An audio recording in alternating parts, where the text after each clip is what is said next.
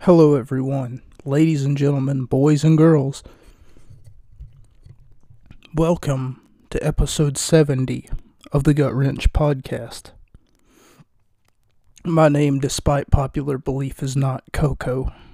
It is, in fact, Mocha. and, um, seeing as though. Seeing as though that, uh, Brandon, if that is his real name, over at the Early Morning Podcast, over at Early Morning Pod, is going to talk about the Clash of Champions pay per view from 2016. I think it would be fitting for me to look at what some would believe to be somewhat of the exact opposite, if not, you know, the equivalent. Seeing as though that he's looking at WWE, I thought it would be fun to look at actual award-winning wrestling over at AEW, which always lives up to its name, by the way, All Elite Wrestling. now, the chicanery, the fuckery, the tomfoolery that they are doing over in WWE right now involves making a autistic child such as Sami Zayn their number one contender despite the fact that he's done nothing to earn it and he doesn't deserve it. Understand something ladies and gentlemen, wrestling is more than just a popularity contest. It's more than just, oh, I like this guy, so he deserves a championship opportunity. I talked to Brandon before. Okay? I've talked to him on some occasions, and, you know, we're throwing words at each other, and, you know, we're kind of going back and forth. Kind of, oh, yeah, your mom. No, your mom. No, your podcast is your mom. You know, we're going back and forth with it a little bit, and we'll get into the your mom here in just a minute. I've got some your mama jokes written down, and I think that um, uh, I think that he's going to enjoy them. My point, of course, is is that wrestling is not just a popularity contest. It is more than that. And whenever you think about the fact that some people deserve and some people have earned opportunities whenever it comes to certain think about your management position, you know? If you were a manager at a Walmart, you notice that someone is has been working somewhat harder, you know, he's been improving. He's been they've been showing up in in dress clothes a little bit more. They've been smelling good lately, you know. Maybe maybe I, sh- I should give that person a shot. Maybe I should just, you know, roll with it, despite what my inner instincts tell me. No, no, no. You know, Sam Walton, who actually founded Walmart, he himself didn't think that it would grow to be the uh, corporate giant that it is today. But Sam Walton once said to, quote, go against the conventional wisdom. And what is the conventional wisdom in professional wrestling? what exactly is it that Sami Zayn has? What is it that he has that makes you, Brandon, and for that matter, all of your fucking viewers, all of your fucking listeners, what is it that makes them think, oh, Sami Zayn, of course. I should have sucked his dick a long time ago. Why didn't I think of that before? because it pisses me off to no regard to know the fact that you are promoting cancer in professional wrestling, something that I have a passion for. If Sami Zayn is a cancer, then that means that I am the cure.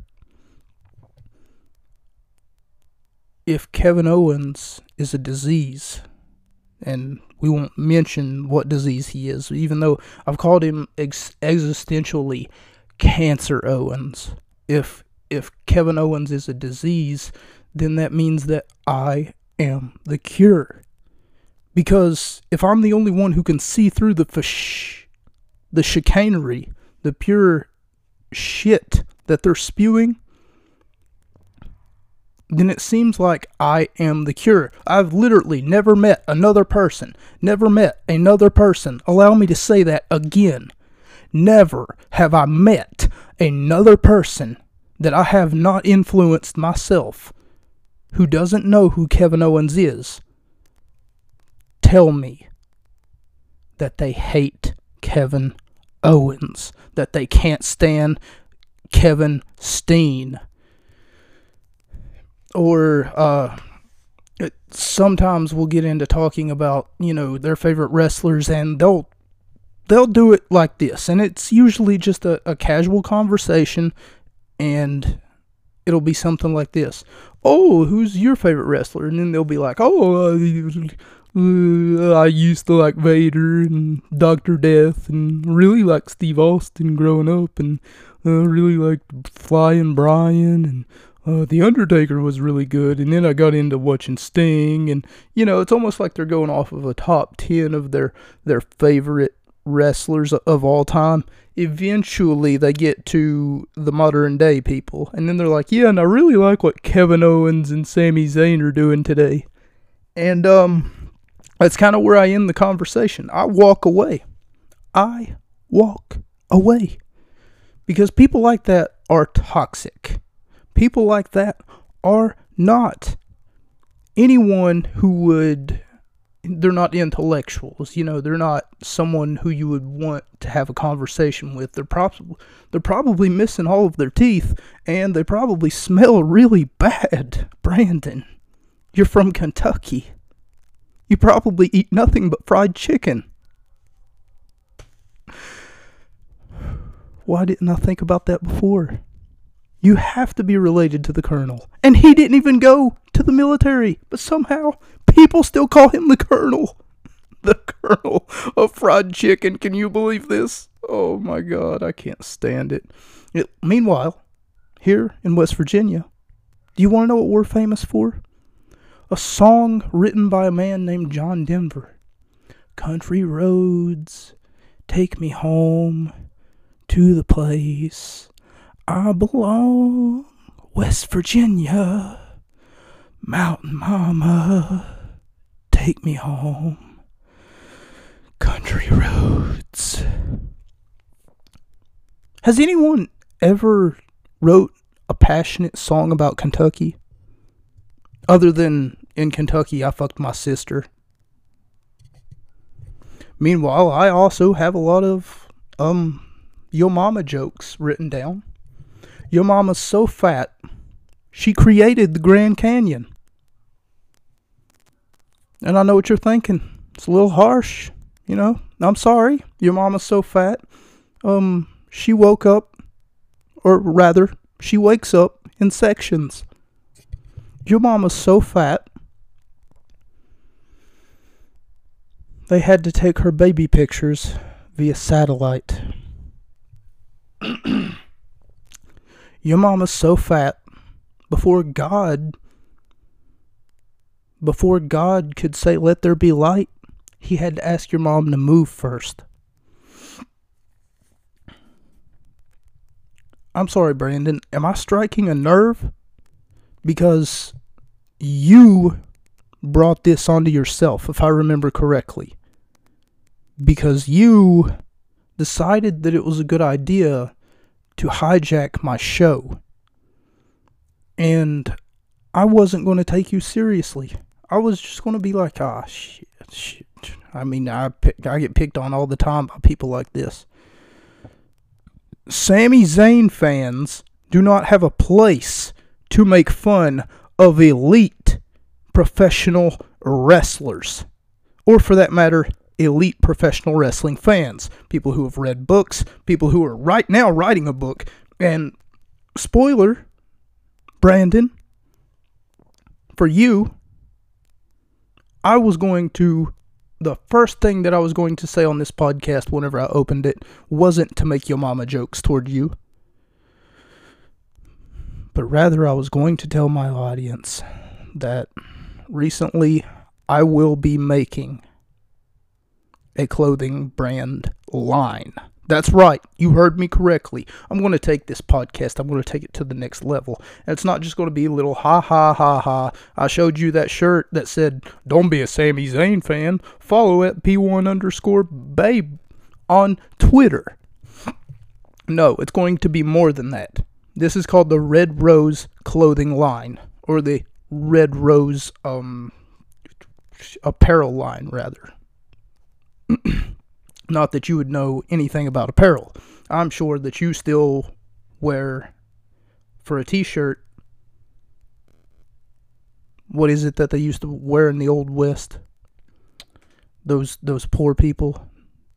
What was it like a wheelbarrow with straps? I mean i'm i'm drawing a blank here but i've seen it on cartoons plenty of times. I mean but over there at the early morning wrestling podcast, he's looking at the um, Clash of Champions from 2016, a show that's not even worth my time.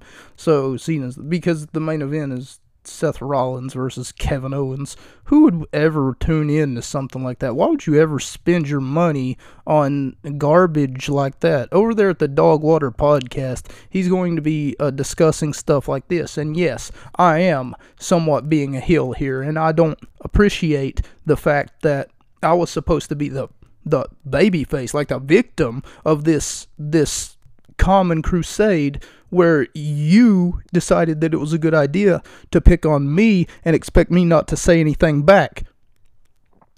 As it pertains to podcasting, or for that matter, professional wrestling, the Red Rose clothing line will have nothing to do with that. The Red Rose apparel line, I, I probably wouldn't even slap a wrestling logo on it. It'll just have a few amateurish designs that I've made and Brandon listened to your show. I, I did. I went ahead and listened to it. I thought about hiring someone to listen to it for me and just give me the footnotes, but nah, it'd just be a waste of money. I listened to your show and I couldn't help but at the like the the home stretch, the last 5 or 6 minutes, you told me that you quote wanted me to quit just hang up my boots, you know, just give it up already. And then, about 40 seconds after that, you ended up putting your foot in your mouth and saying, How about you try a little bit harder? And then saying, I don't want you to quit. So, which is it? Do you want me to hang up my boots? Do you want me to just throw my laptop in, into a river? Just give up? Or do you want me to turn up the heat to an 11? Do you want me to constantly berate you for having a, a child and, and staying up all night and, and drinking and vaping and deciding that it's a great idea to berate me for having passion for this business? Because the way I see it, you're on the same level as someone who's as inconsistent not only as Kevin Owens, but also as Jim Cornette. Cornette, who frequently shows up on his own podcast, and in maybe five weeks ago, he said something like, I like Kenny Omega. And then five weeks later, I guess Kenny Omega owes him $20, and he's like, I hate Kenny Omega. He needs to find some sort of common ground as to who he hates and who he likes. Also on Jim Cornette's podcast, not to plug his his dog shit of a show anymore, the Dog Water podcast. He finds it funny to somehow make fun of Johnny Gargano, despite the fact that Gargano is a elite athlete who I've looked at all of I won't say all of, but shit. I've looked at most of his um, five star. Um, matter of fact, Gargano has two five star ratings under my umbrella that I'm aware of. One where he fought Adam Cole in a three stages of hell match, and one where he fought um, Ciampa, uh, Tommaso Ciampa, in a street fight match. Uh, could have been a two out of three falls match. But I remember it was a street fight. No, the three stages of hell. That was a two out of three falls match. Um, but be, because it had three, we haven't done a three stages of hell in a long time. You know, as far as wrestling goes. Anyway, I'm going to take a deep breath here and primarily what I wanted to do was watch the episode of uh, Rampage 1 6 uh, 23, uh, January 6th of 2023, but I couldn't get that to download onto my podcast in time. That's why this is out late. I was trying to wait for it to download, but it keeps telling me that it's going to take 23 minutes, but it's taken more than 23 minutes. It's that uh, slowly downloading, and then the the timer that's over in the corner that tells me like my bandwidth, like how long it, it of a how long like it's loading, and then it's to tell me, oh, we're gonna get there. God damn it! I just wanted to watch it. I wanted to watch the episode before the the um the show that we will be watching today, which I still haven't preferenced with a name. I just said, hey, we're going to watch AEW. It's Battle of the Belts. 5, which happened earlier on this year. Um, this is their fifth iteration of Battle of the Belts, and I was disappointed because it only has three matches. All three are championship matches. There are some segments that I didn't write down, I didn't bother to write down. um, because they really didn't seem like they were anything worth really paying attention to. One thing that I do enjoy about AEW is that they don't conform to the chicanery that WWE does. They don't go into, you know, oh, we're going to open the show with someone talking on the microphone, and then it'll take like 25 minutes before they actually get into the actual wrestling match that they're trying to get into. Provided that WWE stands for World Wrestling Entertainment, they put more emphasis on the entertainment part. That's fine. That's okay once in a while. But whenever you have a burning desire, a passion, rather, something that really burns in your heart, that you can see, damn, I like that. Damn, that was good match. God damn, I can't get enough of these good matches. You know, whenever you're sitting there and then you're just watching it and then you're just like, damn, I'd like to be in that ring, you know? I'd just love to maybe pick somebody's brain about what exactly it is that goes on behind the scenes or how exactly to set up the ring or you know, talking on commentary about about everything that they talk about. This match was all this match I'm sorry this um this contest whole entire event all over the place as far as uh commentary goes. I mean they were talking about the dumbest and most irrelevant crap. They were just making jokes toward each other and everything. I didn't even like there were so many jokes I couldn't even write any of them down. I repeat, so many jokes.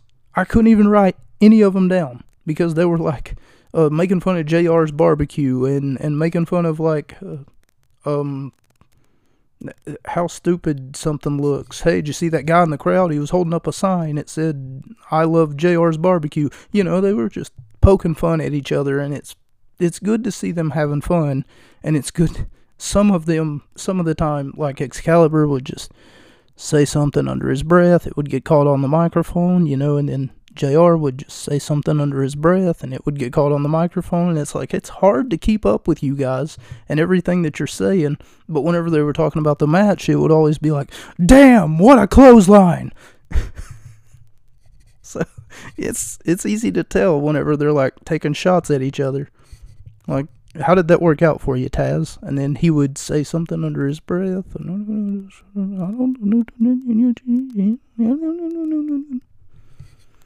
But anyway, I'm done saying stuff under my breath because whenever you want to hear me say it, it's going to be said live and in color and in person. I'm the Gordon Ramsay of professional wrestling. That's right. I've got a certificate on my wall that proves it. And no, I didn't print it off online. If you want, after this, if you feel pity, you can go and listen to the Dogwater podcast that is the late night wrestling pod.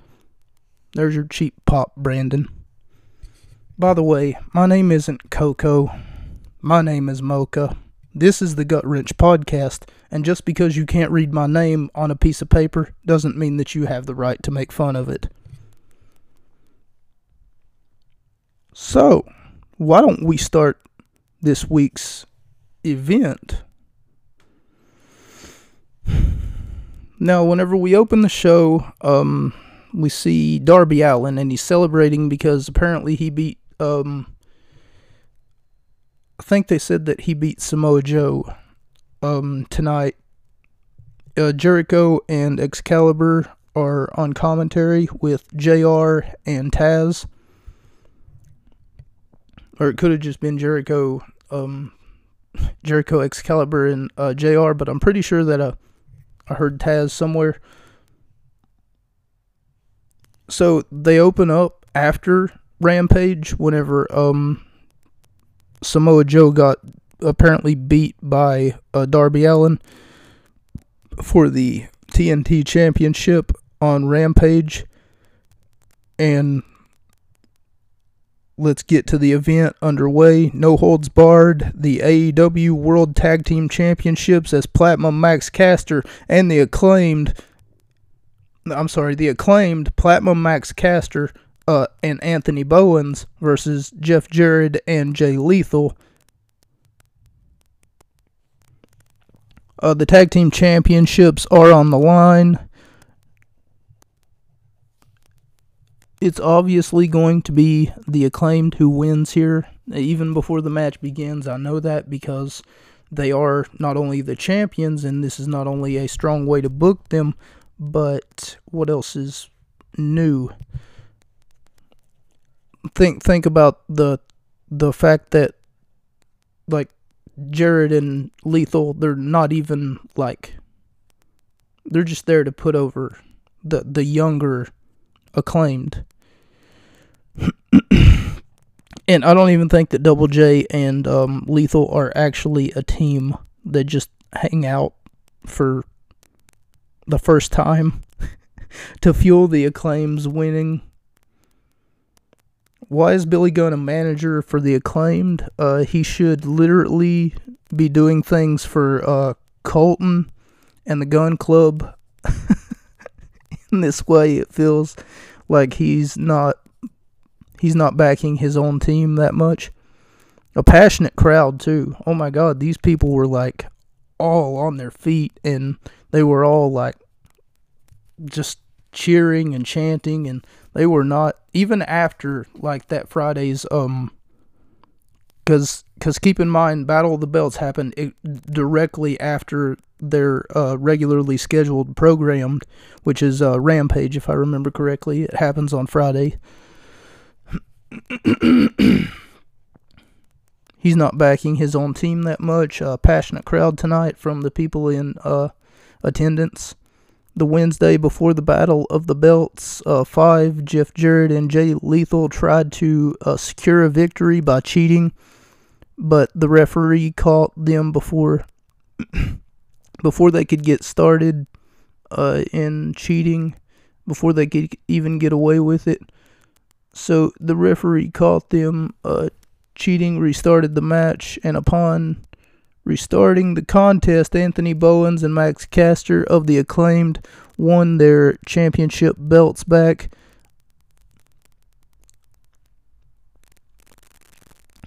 Okay, okay, so Platinum Max Caster, obviously, we all know what he's going to do. Every time that he comes out, yo, yo, yo, you trying to be acclaimed? And he always does this. He always rips on his opponents before before the matches uh, especially title matches and stuff like that. He's he's somewhat of a top dollar, if not he's a um uh, he's a discount John Cena, basic Thuganomics. You know, back whenever Cena was uh, feuding with Kevin Federline. He says he comes out with a microphone and he says, "You a stain on the business, man. I mean, Jeff Jarrett is worse than Vince McMahon." and lethal is not an is lethal is not as essential. He thinks you're chewing on Sanjay's pencil. So whenever they come out, they come out with these two guys, uh, um, Sanjay Dutt and another Dutt brother, but I cannot for the life of me pronounce his name. But he's some big, I mean, great Khali looking guy. Not to sound racist or anything, you know, not all Indians or all Asian people look alike. And that's not what I'm saying at all. Um, Jay Lethal, yeah, he says, and Lethal is non essential. He thinks you're chewing on Sanjay's pencil. So whenever he comes out, too, he's got this pencil behind his ear, and it's it's the funniest thing in the world. I don't know why. He's always got this pencil, but I'm gonna assume it's something like um, whenever Umaga had this um, El, El Estrade, El Handre, El Strada or whatever, back whenever Umaga was like a thing back in 2004, 2005, 2006, uh, he used to have this manager, Umaga did, before he passed away. And El Strada was his name or something like that. He was a Cuban guy, uh, hanging out with a Samoan. Can you believe it? anyway, uh, he used to come out, and every time that he would he would take a cigar out of his uh, pocket and then he would say "Umaga," and then he would like, I guess, break the cigar and Umaga would usually finish the match after El Strada broke the cigar. I'm going to assume that the pencil serves as the same thing. Maybe one day we'll look at one of Umaga's matches, um, where, I mean, it's not really worth looking at honestly because most of Umaga's matches didn't last but 30 minutes. 30 seconds. Excuse me. 30 minutes. oh, shit. That's about as long as I would last him with Brandon's wife. Am I right? 30 minutes. Shit. I don't even think she would last that long, that long with me, you know, because I'll be in it. I'll be like, she wasn't religious until she met me. I had her up all night screaming, Oh God, oh God, oh God. Anyway, um, Vince Mc, yeah, uh, Jeff Jarrett is worse than Vince McMahon. And lethal is non-essential. You're chewing on Sanjay's pencil, and you know he gets busy, and you know we gets busy ripping you a new hole here in Rip City. No holds barred. Basically, is what um Max Caster came out to say. So inconsistencies automatically show at the start of the match. So right right off the bat, the start of the match, it starts and everybody's you know like Lethal's got uh Bowens I think, and Max Caster is uh is fighting Jeff Jarrett and they're both fighting like outside the ring, you know, a little bit. Uh Lethal's got uh Bowens in the uh if I remember correctly, it was the uh figure four and uh, Bowen's in the figure four. He has to find a way to get, you know, to get down the r- ring ramp, and of course he uses the ring ramp as it's intended to be used as a ring ramp, and he rolls him about halfway down the ring ramp, which is what I would do to Brandon's mom, I guess. You know, I gotta, I gotta keep shoving that down people's throats.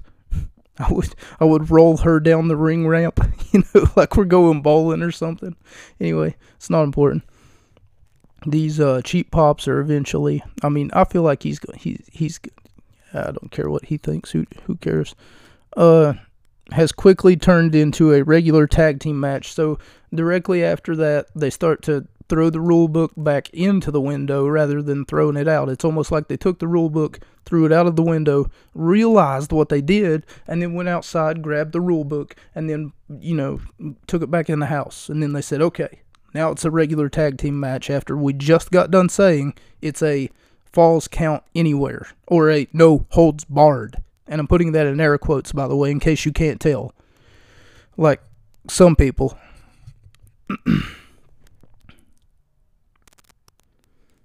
But the beginning of the match has all four competitors uh, fighting uh, per each team. So so much action that it was hard to keep up with. Um, as the match progressed, on the other hand, we got a little over a minute in to the actual wrestling contest, and it seems to be nothing more than just a regular tag team competition, a regular tag team match where you know uh, they have to actually tag each other in. Um, the end of the match though sees uh, one of the Dutt brothers ended up getting involved uh, after a ref bump. Um, and Jeff Jarrett confused as to who to hit. You know, who do I hit? Who do I hit? Then one of the Dutt brothers comes in with um like it's it's like a guitar, and he's he's gonna hit someone upside the head with it, and then he gets the guitar stolen from him, and then he gets hit with it. After he gets what they call El Kabonked, um, he's in the corner, the Dutt brother is, and then he's kind of like, oh no, I, I just been hurt, but he's selling it like really poorly. You know, if anything, go go to the ground. You know, go get in the uh, fetal position, which is what I put Brandon's mom in before we have sex. Anyway, back to what I was saying. Uh, anyway, back to what I was saying. Um, he he gets hit with a uh, guitar and he stays in the corner. And upon like staying in the corner, and then he's all dazed and confused, and he don't know where he's at and he keeps checking his head for blood, but there seems to be no blood no matter how many times that he's checking, and he's checking like five fucking times. And so somebody's clearly missing their cue here, and I'm not sure who it is. After the ref bump, though, they take the, the shirt off the referee and then they put it on the other Dutt brother who hasn't been hit with a guitar, Sonjay. So Sonjay's got this pencil right here behind his ear, and you'll never guess what happens. Aubrey Edwards comes in and she yanks um Sonjay Dutt out of the ring, and then he says, "I'm the official. You're out of here," and he's not the official. it's funny because he's actually telling a referee to get to get out of here. I'm sorry. It was the funniest shit that I'd seen. This is what you call entertainment, people. I hope to God that my laughter is contagious right now. because he's trying to tell the referee to get out. And this man only has a referee t shirt. Oh, God, I'm to cry. Anyway, um she goes ahead, she grabs his pencil and then she breaks it over her knee and then she tells him to get out of here. And then he does. He's just like, oh man, my pencil's gone and now they got nothing to do. And he just leaves and um, she ends up uh, counting the one, two, three for the um, victory for the acclaimed. It's the funniest wrestling match you'll ever see. I, I mean, comedy ensues. Let's just put it that way. Wow.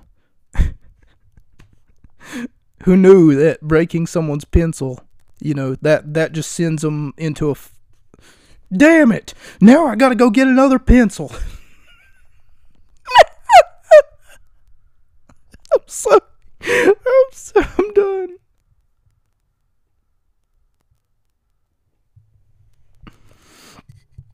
Okay, so eventually they do the oh scissor me daddy ass type thing and you know they end up hitting their finishing maneuver which I'm really not sure what it's what it's called. Uh, a chance echo of the arena as the acclaimed appear to be over in a big way. JR and Jericho make fun of Excalibur and call him not an idiot, but a quote, dumb idiot. I'm pretty sure they were supposed to say stupid idiot. By the way, that was put in air quotes too. Not only the dumb idiot part, but also the stupid idiot. JR uh, meant to say stupid idiot, I'm sure a JBL like clothesline from Anthony Bowens uh, to Lethal, uh, turning him inside out. He does like a flip. I mean it. I don't know why I have to say I mean it. Like, oh yeah, I'm I'm not joking here. I'm I'm absolutely meaning it. You know, like take my word for it.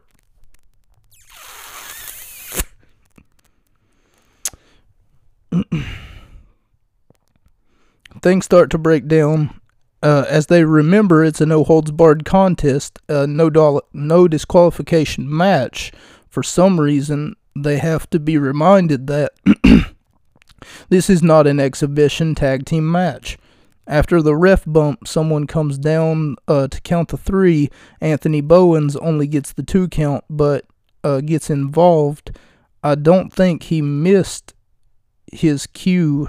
Billy Gunn, uh, oh, I think he missed his cue. Billy Gunn uh, spends far too much time in the ring just standing there. Uh, for seemingly no reason, and then after stealing the guitar from Double J, he gets kabonked or clocked.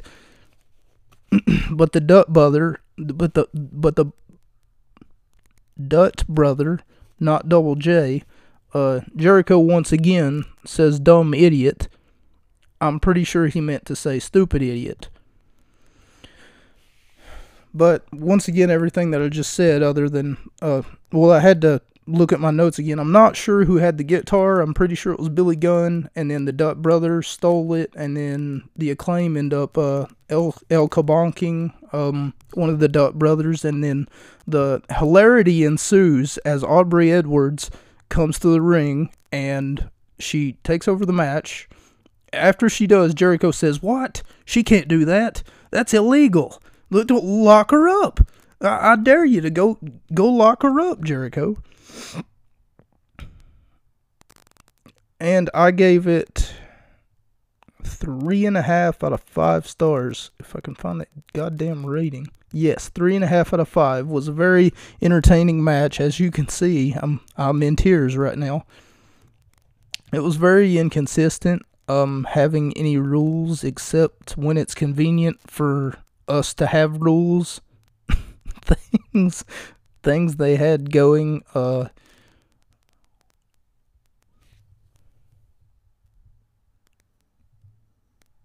All right, so I already talked about the merchandise plug. I already talked about the new clothing line. Yes, I'm writing a book, believe it or not.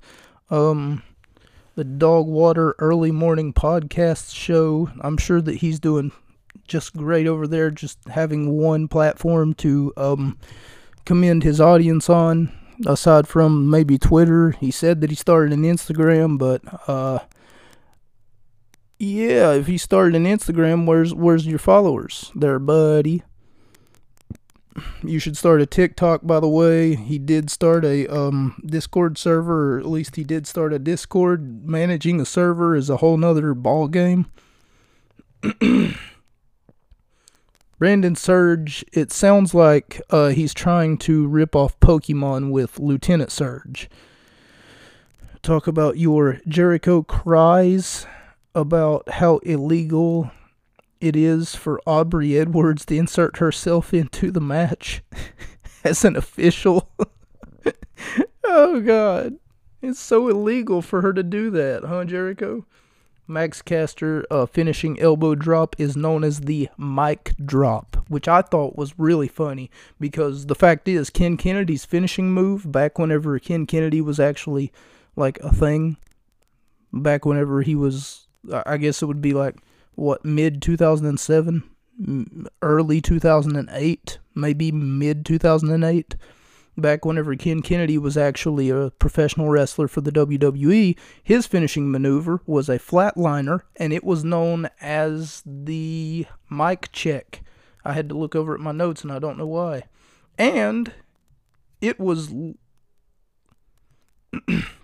it took a flatliner and when CM Punk would do a mic drop he would call it a pipe bomb. So we've had many different iterations of a mic drop in professional wrestling. If I'm missing one, please let me know because I don't think that I am. I've been wrong before, though, on at least four occasions. So if you're trying to make it five, you know, let me know.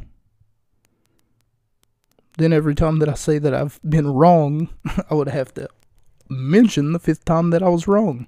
I should say, up until this point in time in history, that way that I don't get tomfoolery later on, you know, from people in the future who possibly become a professional wrestler just to quote prove me wrong.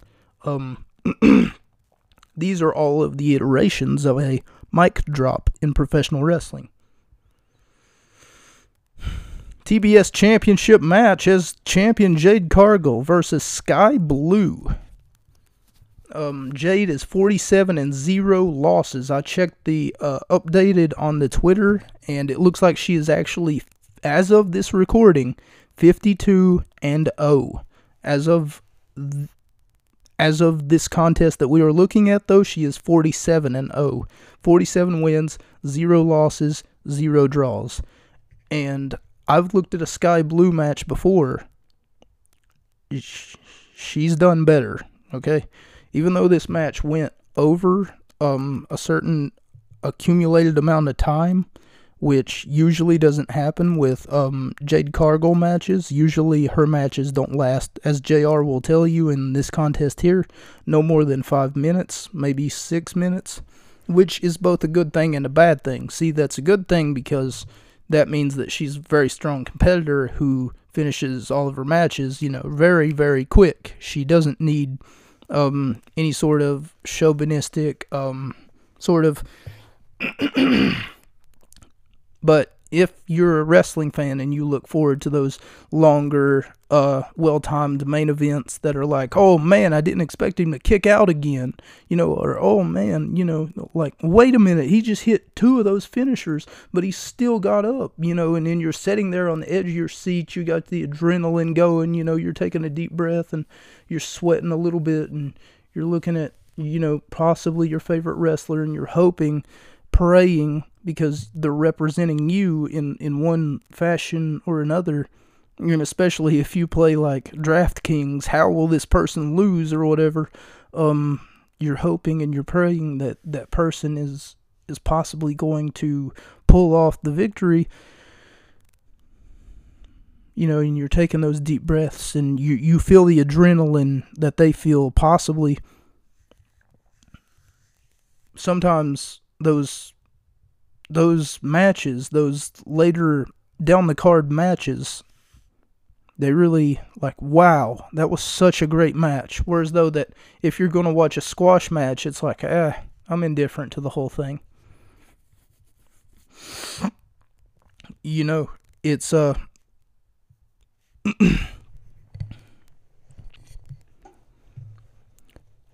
she gets over enthusiastic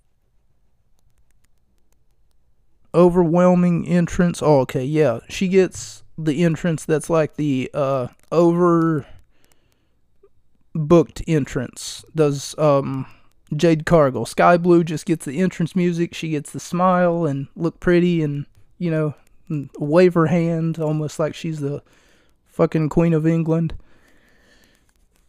But Jade Cargill, she gets the rock music. She gets the the pyro, you know, the lights change of colors, uh, you can automatically tell who's going to win here. Who did they spend more money on, you know?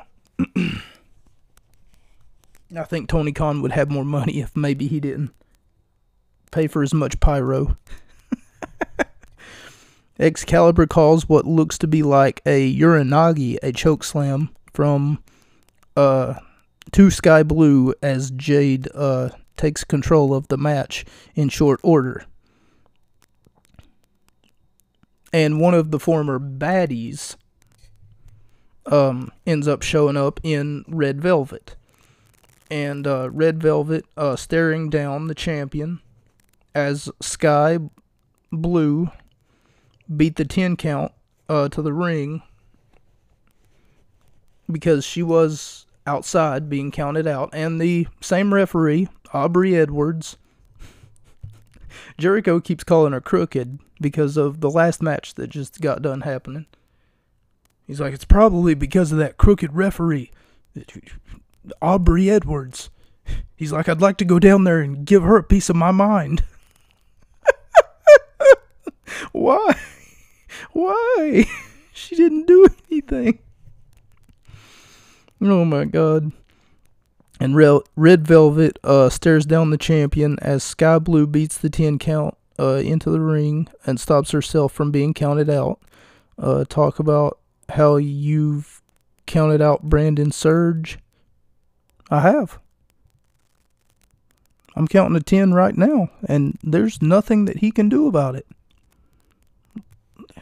How many jokes have I made about his mom? I mean, this is this is middle school for all I know. You know, that's what we did in middle school. We made fun of people's moms who we didn't much enjoy. We'd just be like, either we would make fun of their mom or their girlfriend.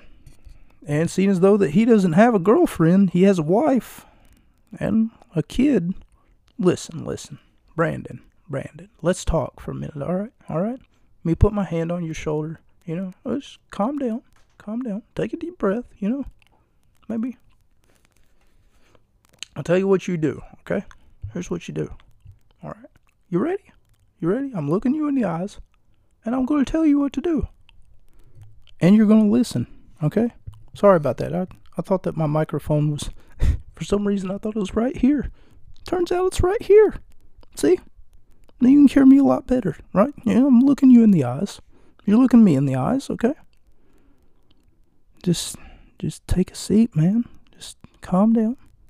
I'm gonna, I'm gonna poke fun at your mom a little bit, you know? That's what we do in West Virginia. That's how we do it in Texas, you know? Calm down. One of the former baddies ends up showing up in Red Velvet. Red Velvet, uh, staring down the champion as Skye Blue beats the 10 count. Uh, talk about and how you'd had sex with his mom last night. Yeah, you know, your mom couldn't beat the 10 count last night. All right. the whole match, even though I'm not done with it quite yet, as I'm taking these notes, just seems to be a one-sided beatdown. Uh, Jade Cargill just uh, punishing Skye Blue, while Red Velvet and Leila Grey watch on. According to JR, the data, according to JR, has uh, statistics say that Jade Cargill has 22 wins in five minutes or less. In one way, that does make her look strong. And as I said, I've already talked about that. And I could make another Yo Mama joke and say that um, 22 times um, out of 47 times, 48 times, I've had sex with Brandon's mom, and she didn't last five minutes. You know, that's almost half. That's almost half the time that she didn't last five minutes.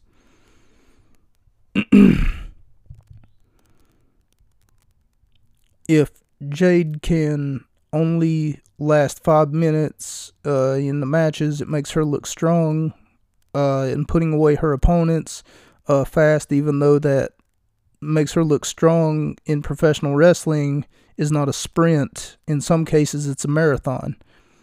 And having matches being booked that sometimes are over 20 or 30 minutes. I mean, I've already went over this. I'm not really sure why. It's yeah. I mean, if you care about if you care about like Dave Meltzer or any of anything that he has to say, anything that Bryan Alvarez has to say, or anything like that, like the Wrestling Observer, if you care about anything that he has to say, then you know these five minute, six minute matches, those aren't those ain't going to do shit for your wrestling promotion. Let's be honest.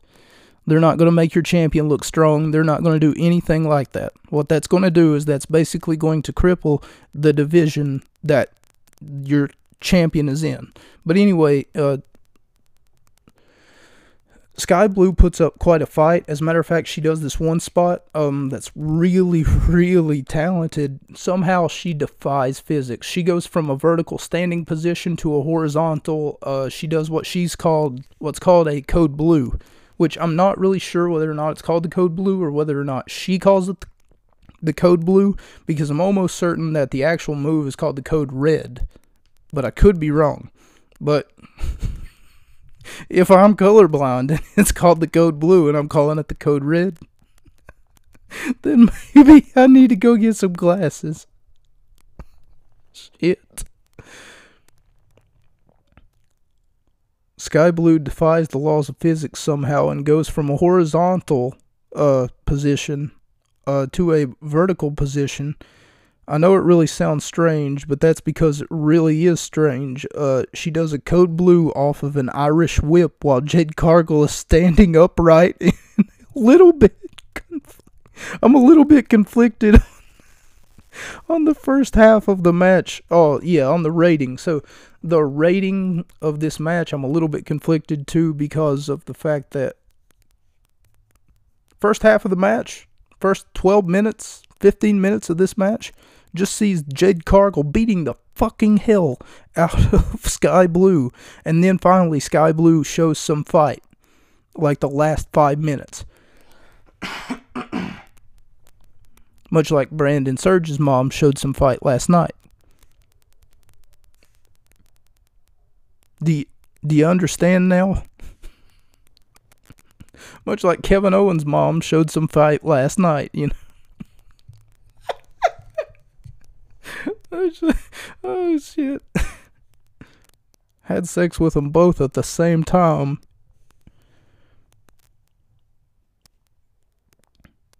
But I gave it 4 out of 5 stars.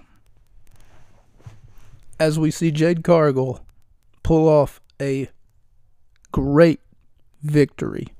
And now it's time for the main event. Yes, I know, I know. I, this is only a three card match. And like I said, I wanted to look at the other the what happened before this, like the Samoa Joe uh, Darby Allin match. I wanted to look at that. Um, I wasn't able to because my computer wouldn't download it. I'm not sure why. I'm not really um going to like I can't get mad at it, even though I can. You know, I can. It's not going to solve anything. I will be getting a new computer soon, so I'm not worried about it. I'll be getting a clothing line soon. Fucking Red Rose clothing. I want to see Brandon compete with that. You know, why doesn't he have a clothing article? Hey, hey, Surge, pay attention to me. I got a question to ask you. Like I said, I'm I'm gonna put my hand on your shoulder again. I'm gonna go ahead and look you in the eyes, and I'm gonna ask you something that CM Punk asked John Cena. Do I have your attention now?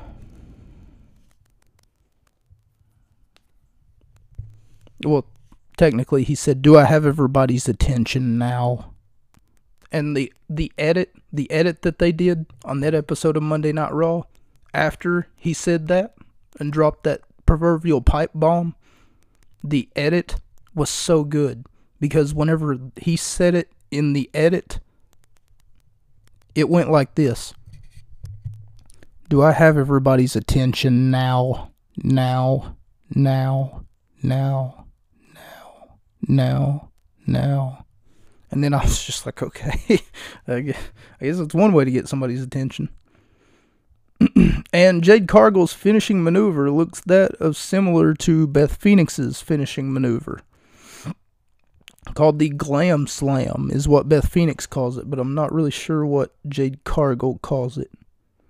And now it's time for the main event as the All Atlantic Championship is up for grabs. I feel like that this is like their answer to like, you know, the WWE's old, eh, uh, undi- no, not undisputed, not intercontinental, uh, probably their European Championship because this is the All Atlantic Championship.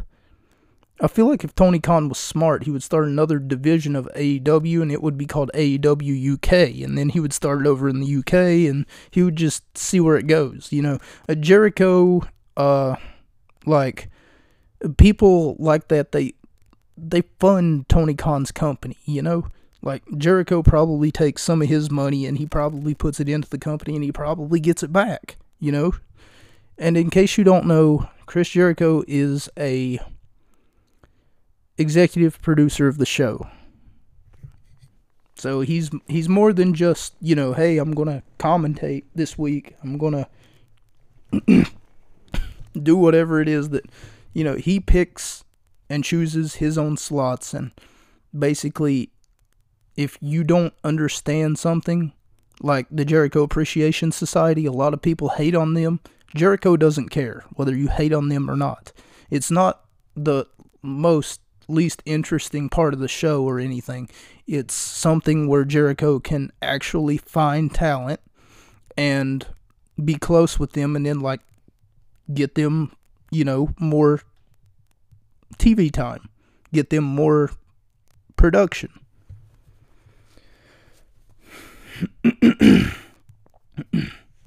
but the All Atlantic All Atlantic Championship is on the line as champion Orange Cassidy faces off against Kip Sabian.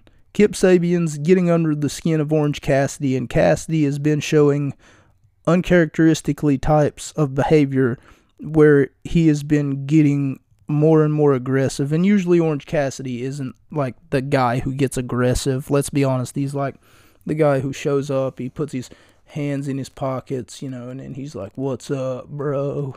How are you? You know, he's like one of those guys, you know. Nothing gets under Orange Cassidy's skin. I mean, let's be honest. So for Kip Sabian to be able to do that, he must be doing something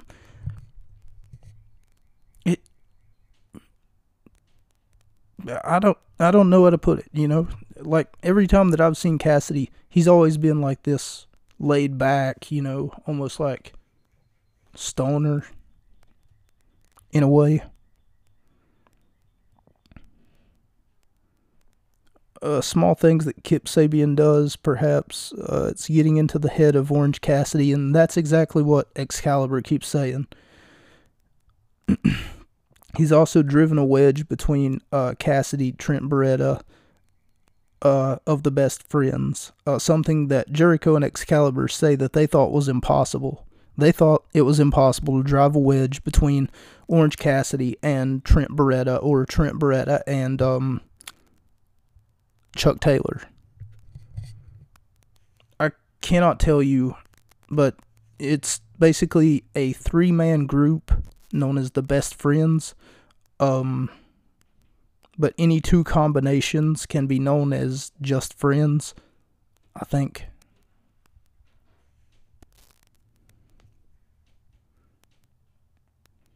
If I'm right, it's like Trent Beretta and Chuck Taylor are known as just friends, and any combination of Beretta and Cassidy are known as the best friends could be wrong. I don't watch AEW that that much. That ruch.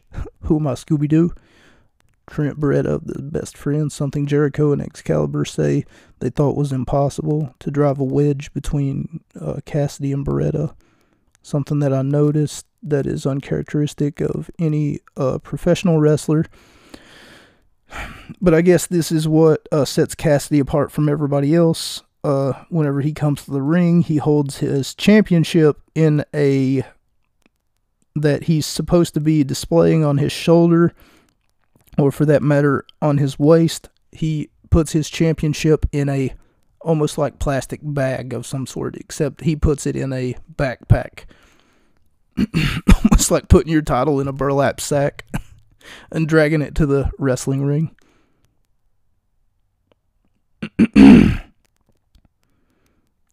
yeah, it's it's not like tradition or anything, but it's just uncharacteristic of most professional wrestlers. I would have to answer a lot of unnecessary questions if I was to yeah. So if I was to say something like Cassidy can't do that, you know, he he shouldn't be doing that, putting his title in a in a backpack you know, I would have to answer a lot of unnecessary questions from people who are like, and why can't he do that? You know, so I would prefer not to say anything about why he can or cannot do that. Orange Cassidy is his is his own person, and he should be able to do as he pleases to do. And as much as it is uncharacteristic of a professional wrestler to be putting your championship belt that you would prefer to be, you know, gleaming over your shoulder or uh, on your waist side, I'm not going to tell Orange Cassidy what to do. And honestly, Cassidy does a lot of things that are uncharacteristic of a professional wrestler, such as putting his hands in his pocket before he goes to the Irish whip. So that way, if anybody knocks his head off, he's only got himself to blame.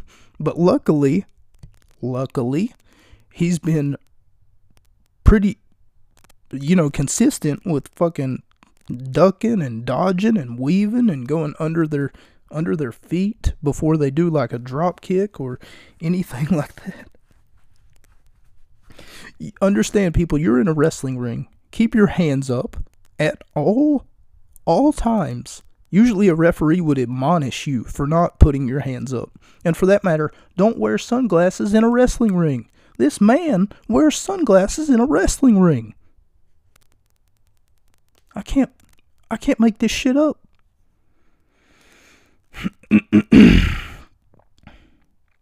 a lot of people think um, and it might come off that way that Orange Cassidy is nothing more than generic um, but in a way he makes the take his entrance for example um, whenever they you know uh, The Undertaker, for instance, weighing 255 pounds from Death Valley. The Undertaker. You want to know where Orange Cassidy is from? Wherever. You want to know how much that he weighs? However. Or whatever. Yeah, that's what it is. So, if you take Orange Cassidy so seriously that you don't understand his character, you know, like, come on. It. You can't do that Okay? I'm sorry. You, you just can't. Cassidy doesn't take himself seriously. Why should you take him so seriously? But he is a good. I'm not sure whether he's a heel or a face. I would say that he's a face because Kip Sabian is getting under his skin here. Uh, Kip Sabian does a spot that's usually reserved for the best friends, and uh, Just Friends in Trent Beretta and Orange Cassidy, or uh, Trent Beretta and Chuck Taylor, uh, usually do a spot where the camera the camera pans out, uh, showing a shot of the entire arena, and Sabian is being hugged by two beautiful girls, Penelope Ford and the Bunny. Usually, the spot is done when, um, when and or before um, Chuck Taylor and Trent Beretta are going for a tope suicida, or before they do that, they'll get in the ring, right? And Beretta and Taylor will hug each other. and then while they're hugging each other, the camera pans out and the crowd goes, "Whoa!" it's, it's uh I don't I don't know. It's it's a little bit funny. Oh man.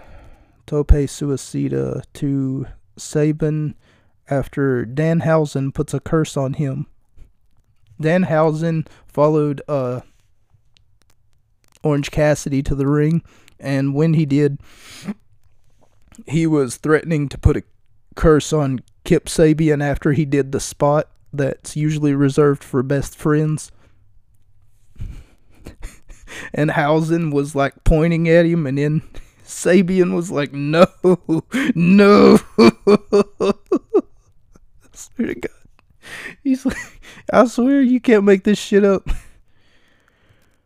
Uh, if this were, uh, and I mean typically, and I mean essentially 90s WWE, there would have been a lot of interference in a lot of their matches uh, that they would have had tonight. Kip Sabian continues to mock Orange Cassidy, much like that Dogwater podcast Brandon Surge has, the early morning podcast, you know, the late night wrestling pod. Like he acts like that's the greatest thing in the world. Continues to mock me by calling me Coco. Thank you. It's become a it's become extremely abundant that you cannot read. And neither can your mom. Mock his mannerisms and the things that he does to make his character in one way or another different than your typical professional wrestler. And that's what Kip Sabian keeps doing. He keeps mocking Orange Cassidy's character. He keeps mocking Orange Cassidy as a uh, individual, I suppose you could say. But the things that Cassidy does is he'll put his hands, like I said before, in his like pants, or for that matter, uh, he'll just do things that aren't typical for a professional wrestler to be doing. but Kip Sabian is mocking Cassidy.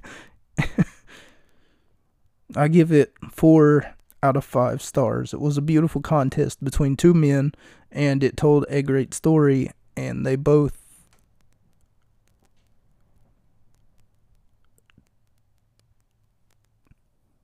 talked and it conveyed to the audience.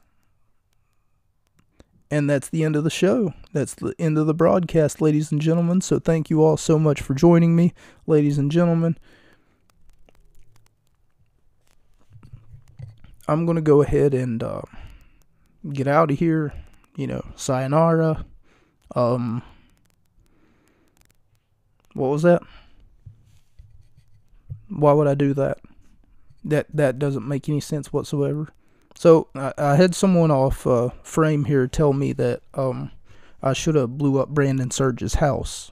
I don't really believe in doing anything like that. I mean, he hasn't really committed any crimes. He's he's just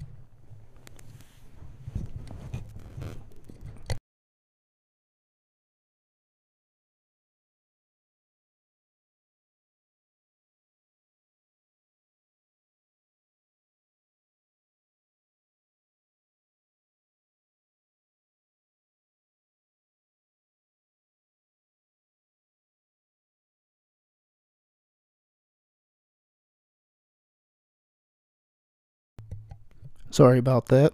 Someone, as as you know, I live basically beside of the living room, and I don't want anyone to hear me as I'm speaking into my microphone.